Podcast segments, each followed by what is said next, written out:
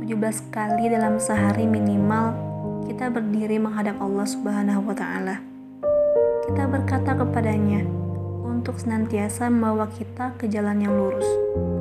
Senantiasa membawa kita ke jalan yang lurus, yaitu jalan mereka yang diberi nikmat oleh Allah Subhanahu wa taala. Siapa lagi kalau bukan para al-anbiya, para sahabat, generasi tabi'in, salafus soleh, dan para ulama.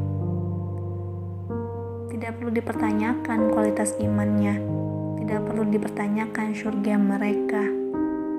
Lagi-lagi, di balik itu semua kita tahu persis perjalanan mereka di jalan yang lurus menuju Tuhan.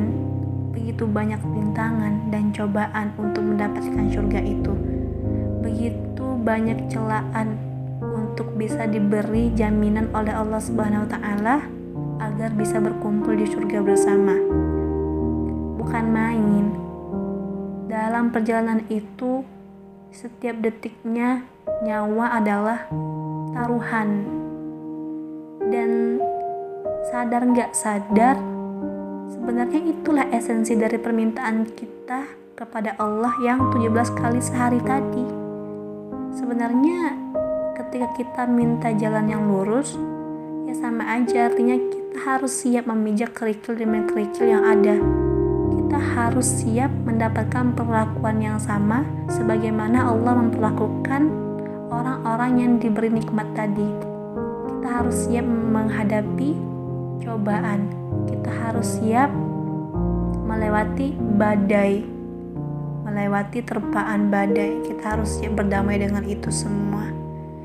Jadi, jika kita bertahan dan jika kita lolos, maka kita akan bertemu. Kita akan bertemu dengan orang-orang yang sudah berhasil melewati jalan yang lurus tadi. Kita akan bertemu dengan jiwa-jiwa yang tenang dan diridhoi oleh Allah Subhanahu wa taala. Puncaknya kita akan bertemu dengan